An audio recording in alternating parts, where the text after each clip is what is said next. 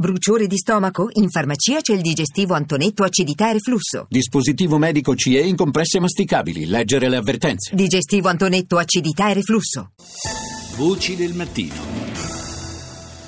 Sono le 6.41 minuti quando comincia questa seconda parte di Voci del Mattino. Di nuovo buongiorno da Paolo Salerno. Parliamo di povertà, eh, se ne eh, parla già da, da diversi giorni del, dell'aumento eh, della povertà in Italia, gli ultimi dati eh, che sono stati elaborati ieri eh, confermano questa tendenza in eh, modo drammatico, ne parliamo stamani con il professor Giovanni Vecchi, docente di economia politica all'Università di Roma, Tor Vergata. Buongiorno professore. Buongiorno, buongiorno agli ascoltatori. Gli ultimi dati, dicevo, che sono eh, stati, eh, o meglio l'elaborazione che è stata diffusa ieri di questi dati, ci racconta una situazione davvero preoccupante, nel senso che il, l'aumento della, eh, delle persone, il numero delle persone che vive in condizioni di assoluta indigenza nel giro di poco più di dieci anni, diciamo dal 2005 a, ad oggi, è, è aumentato in maniera esponenziale. Siamo passati da eh, 4,6 eh, milioni, eh, cioè, chiedo scusa, siamo partiti da 2 milioni, meno di 2 milioni nel 2005 e siamo arrivati a 4,6 milioni eh, oggi. è un dato che non può non far riflettere eh, sulle conseguenze della lunga crisi, della lunga recessione, ma soprattutto sulla necessità di misure, di interventi eh, per contrastare questo trend, per frenarlo se non invertirlo. Sì, è così, è, una, è un rapporto, una, una tendenza che non sorprende gli addetti ai lavori perché in realtà è ben più purtroppo di una decade che questo trend si sta registrando la povertà ha ricevuto sempre un'attenzione molto più limitata rispetto agli altri temi della crescita e della disuguaglianza economica, ma come ricordava le cifre ormai sono drammatiche. E ricordiamo anche agli ascoltatori che l'assoluta indigenza, come l'ha definita, non è una misura in cui stiamo calcolando quanti sono gli italiani prossimi alla deprivazione più assoluta. Assoluta vuol dire semplicemente che non sono in grado di acquistare un paniere abbastanza eh, generoso di eh, beni e servizi.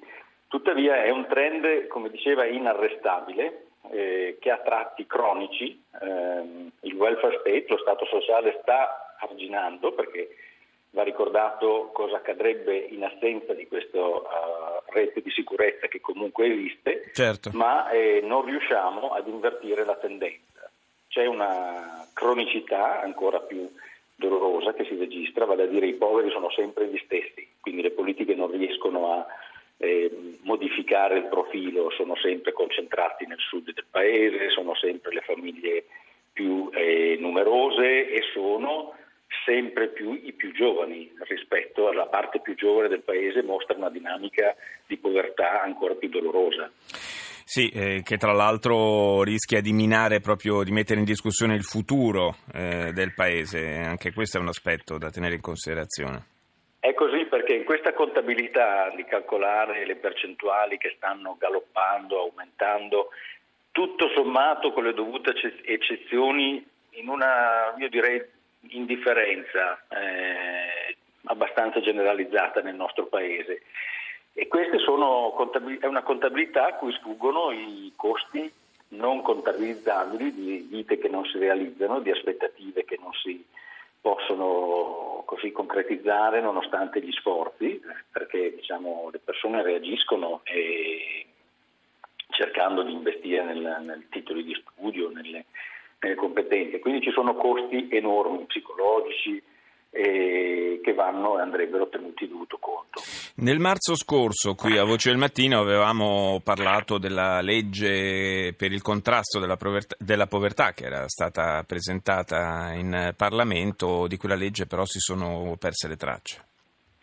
Sì, è una, è una storia che si ripete, sono misure che hanno fiato corto e il Paese fatica a mettere in piedi una politica sistemica cui si, si può fare molto, si può fare tantissimo perché in questo momento noi stiamo vedendo che le famiglie sostanzialmente stanno rispondendo a questa a queste difficoltà con un crollo della capacità di risparmio. Noi stiamo vedendo un tasso di risparmio che sta diminuendo come non abbiamo mai visto nella storia dell'unità d'Italia dal 1861. Stiamo vedendo la ricchezza delle famiglie che sta diminuendo perché si fa fronte a questa crescente povertà cercando di arginare i danni, diciamo così, decumulando, andando ad attingere a quelli che sono stati gli sforzi della, degli anni passati, delle generazioni precedenti. E questo denota una vulnerabilità eh, alle, alla situazione che certamente la crisi non sta, quella cosiddetta grande recessione che è in corso dal 2007, non sta eh, facilitando ovviamente la vita e naturalmente sta attaccando anche quella che è la classe media cosiddetta del mm. paese. Ma tra l'altro... Tra l'altro c'è un, dato, c'è un, dato, che è abbastanza sconcertante, che non soltanto, come è ovvio, la povertà aumenta fra chi eh, rimane al margine del mercato del lavoro, ma eh, aumenta in maniera sensibilissima il tasso di povertà anche eh, all'interno di, di fasce eh, e di famiglie in cui l'occupazione c'è, ma magari eh, famiglie che, che, vivono con uno stipendio da operaio eh, o comunque insomma sono inserite presente nella, nella eh, struttura produttiva del paese, ma evidentemente hanno eh, un reddito che non consente più di fare fronte alle esigenze quotidiane.